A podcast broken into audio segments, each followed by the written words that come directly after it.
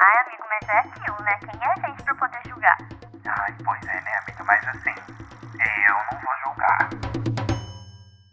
Hello, people! Tudo bem? Eu sou Arthur Baroni e seja bem-vindo ao Não Vou Julgar, nosso quarto episódio. Então você que está escutando a gente aí pelo Spotify, lembra de classificar o nosso programa com cinco estrelas, tá? Além de seguir. Isso ajuda a gente a estar tá aí no seu Rapid de fim de ano, a alcançar alguma posição, né? Eu espero, dentro dos podcasts mais ouvidos do Brasil. É a meta, meu amor. Então é isso. Alguns recadinhos antes da gente começar. Lembra de seguir a gente no Instagram e no Twitter, arroba não vou julgar pode. Lá no Instagram você confere todos os episódios quando lançam, outros conteúdos também, temas de próximos episódios, o nosso e-mail, lugares para poder escutar, um monte de coisa. No Twitter eu deixo um fio com todas as histórias que eu conto aqui, então se você quiser acompanhar em tempo real, né, enquanto eu conto a história aqui, você pode abrir o seu Twitter e acompanhar junto com a gente. Enquanto estiver ouvindo esse episódio, tira uma foto, marca lá nos stories a gente, que eu reposto, eu interajo. Eu sou uma fofura nas redes sociais. Lembrando também que esse podcast está disponível nas principais plataformas de streaming, então não tem desculpa para você não enviar esse episódio para um amiguinho seu. Estão aí no Spotify, no Apple Podcast, no Google Podcasts, no Amazon Music. Não tem desculpa. Ah, e lembrando, mandei para um monte de gente o segundo episódio episódio, eu terceiro, e as pessoas falaram assim: ai, tem o link do Apple Podcasts, porque eu não tenho Spotify. Mano, não tem problema. A parte de podcasts do Spotify é gratuita, viu? Pode compartilhar aí para todo mundo que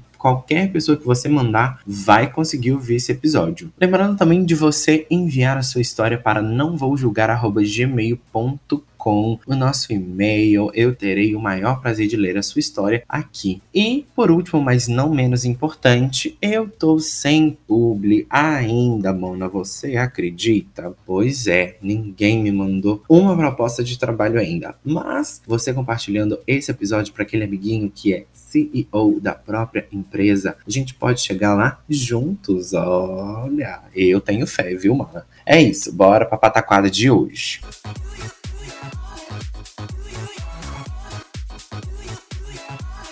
Como você pode ver aí no nome do episódio, estamos em clima de fim de ano. Ai, produção, bota Mariah Carey cantando aí, ó.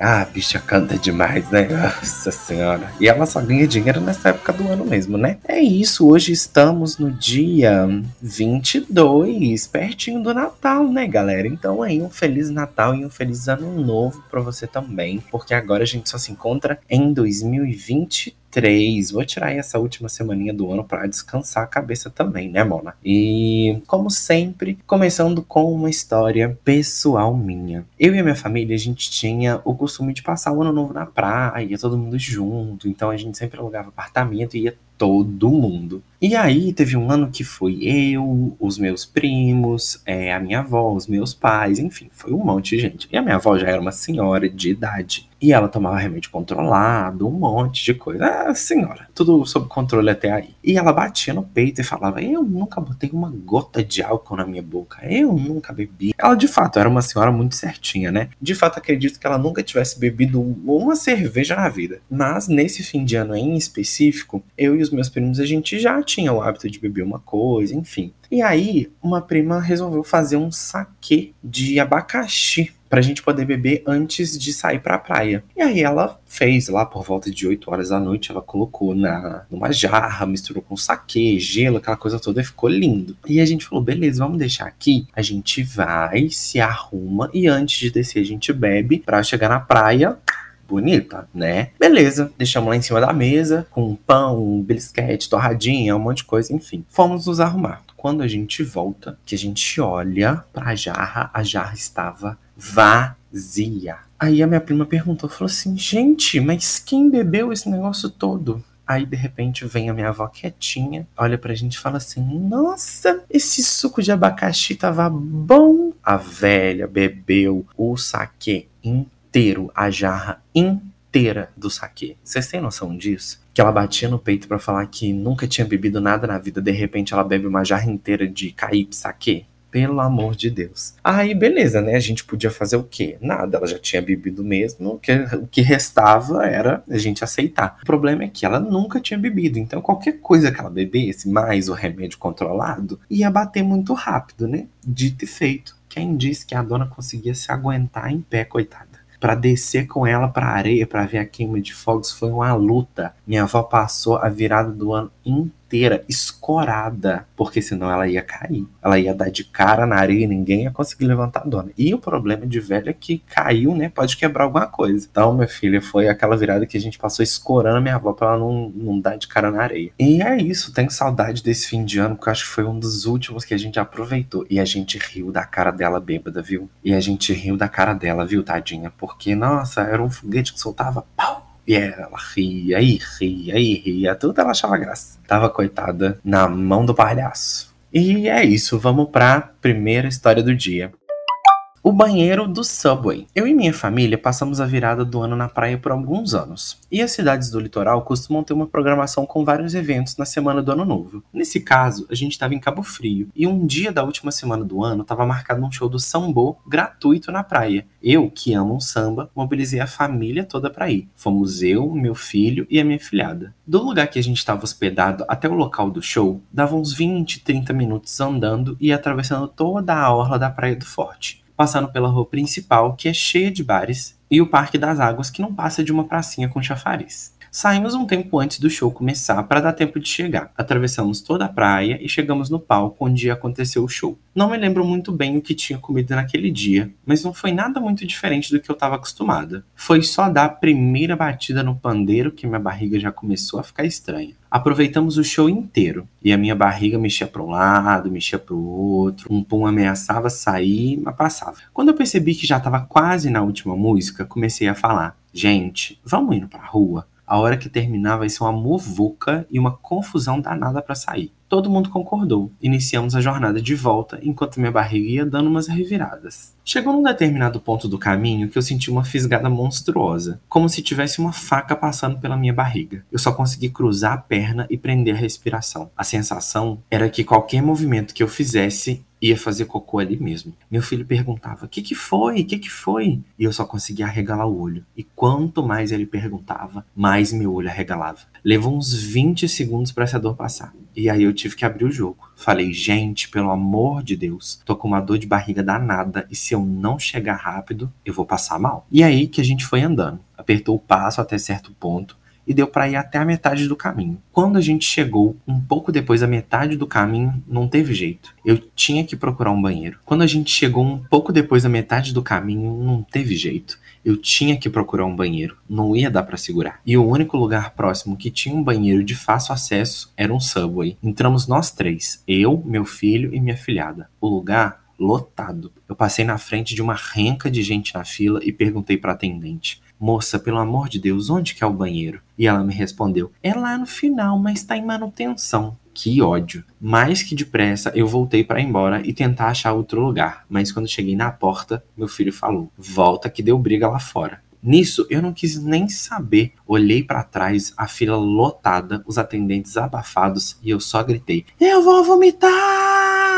E igual Moisés abrindo o mar vermelho, o povo da fila abriu um caminho para eu passar e eu fui igual foguete pro banheiro. A porta não trancava, não tinha luz, o papel era ruim e eu nem lembro de tantos detalhes. Teve que ser ali mesmo e é sobre. Que alívio. Consegui fazer a dor diminuir, saí do banheiro e fui embora. Corri para chegar em casa, porque passar essa vergonha duas vezes no mesmo dia estava fora de cogitação. Até hoje, quase oito anos depois, eu ainda passo na porta e penso: ai ai, esse banheiro do Subway. Gente, isso aqui é um perigo. Passar mal em lugar lotado, fim de ano, é cada lugar insalubre que eu já fiz também xixi, tá? Banheiro químico, pelo amor de Deus. Coisas horrorosas, viu? E ainda tem uma coisa que eu acho que pior em praia, assim, eu não sei vocês, mas eu tenho mania de pular ondas. E aí, eu sempre vou pra praia de dia, né? Que eu não sou doido de entrar no mar à noite. Mas a onda bate na barriga uma vez, bate duas, aí bate o dia inteiro, enfim, aquela coisa. Quando eu chego no hotel, no Airbnb, enfim, que seja, nossa, pode ter certeza que meu intestino funciona de um jeito, meu amor, ó, que deixaria qualquer nutricionista espantado, viu?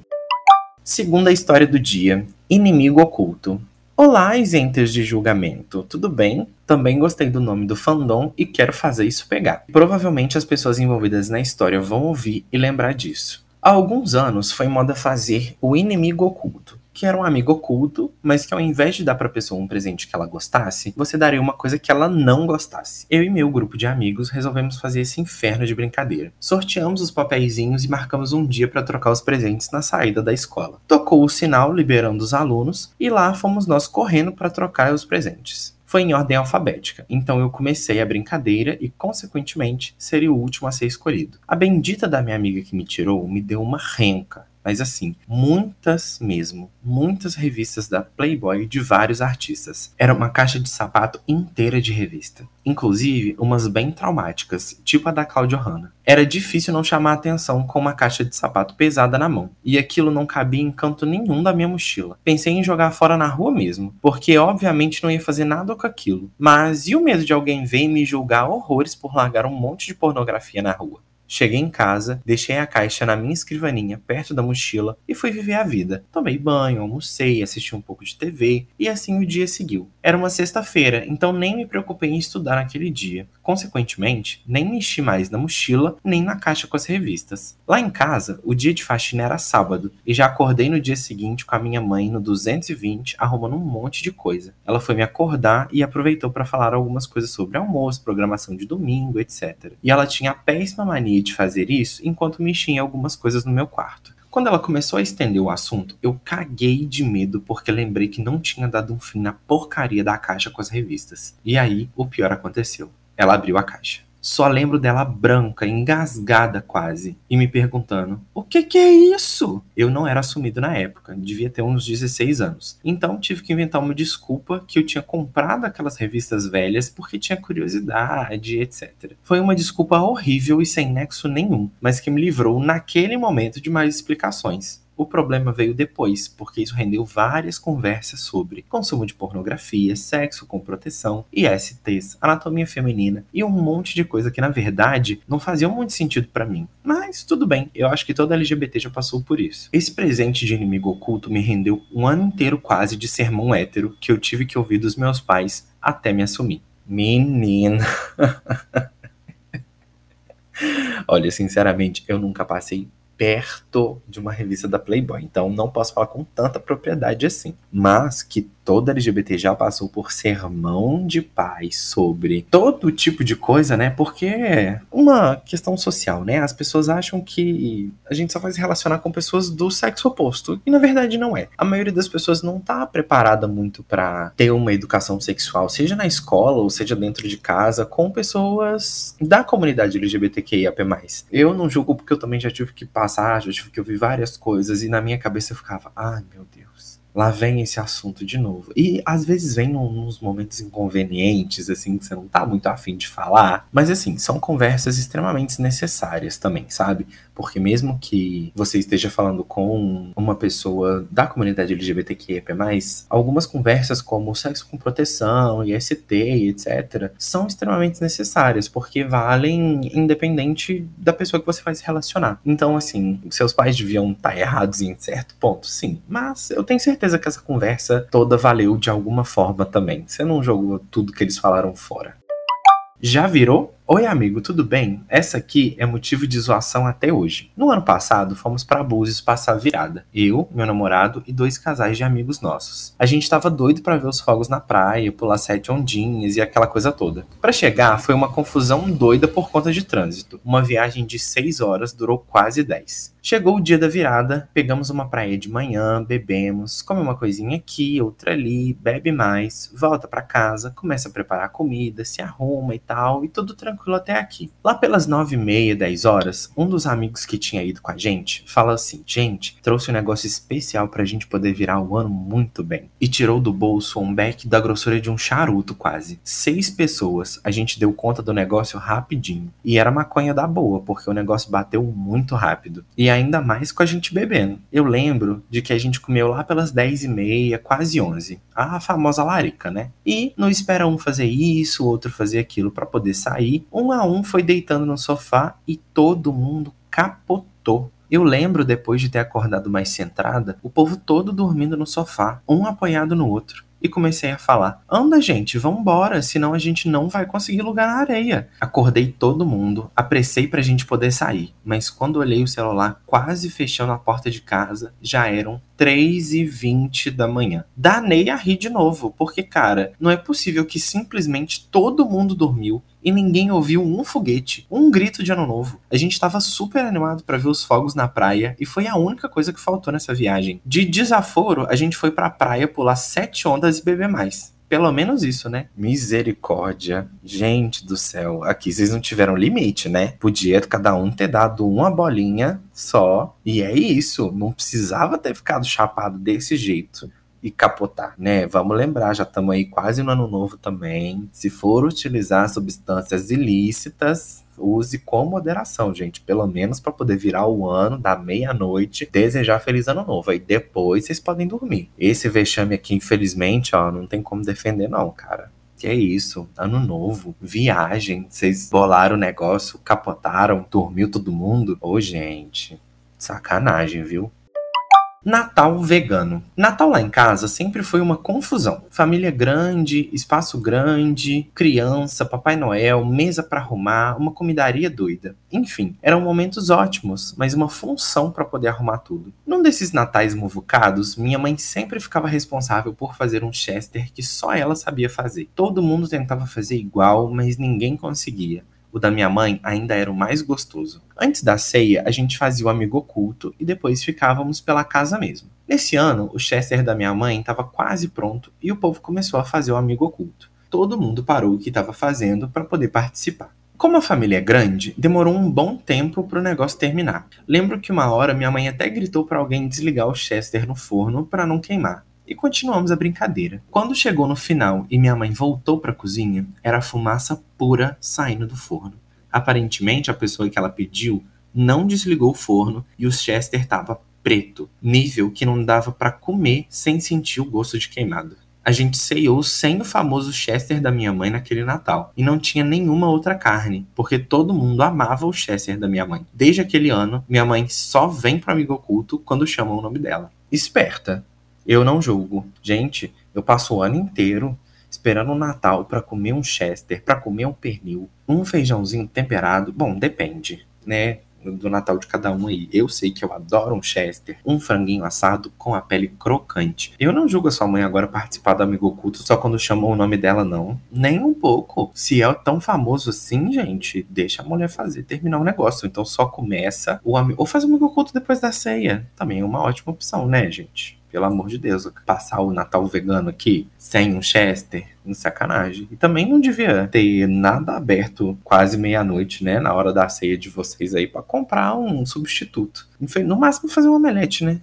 Comer ovo, cozinhar ovo para comer no lugar do, do Chester.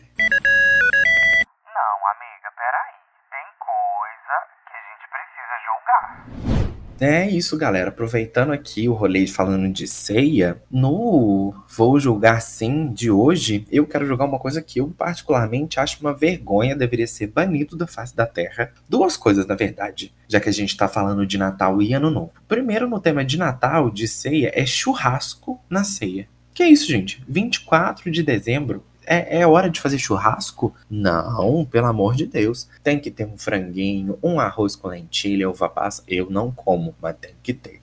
Arroz temperadinho, um feijão bonitinho, um pernil, uma linguiça. Mas agora, churrasco, tá? Ficar todo mundo enfumaçado? Não. Ai, nossa, pode me chamar pra ceiar, pra fazer o que for, pra comer massa no Natal, risoto, amo. Mas fazer churrasco em ceia de Natal, dia 24 de dezembro? Uh -uh, me chama qualquer outro final de semana. Mas 24 de dezembro você não vai me chamar para churrasco, que eu não vou. Bom, não vou falar dessa água no bebereis, né? Vai que eu vou sim. Enfim, experimenta me chamar aí, gente. Vamos ver se eu vou. E outra coisa também que eu não suporto, eu passei anos da minha vida, Réveillon na praia, é sujeira na virada. Do dia 31 pro dia 1 eu não sei o que, que o povo arruma, mas deixa uma sujeirada na praia que só Jesus.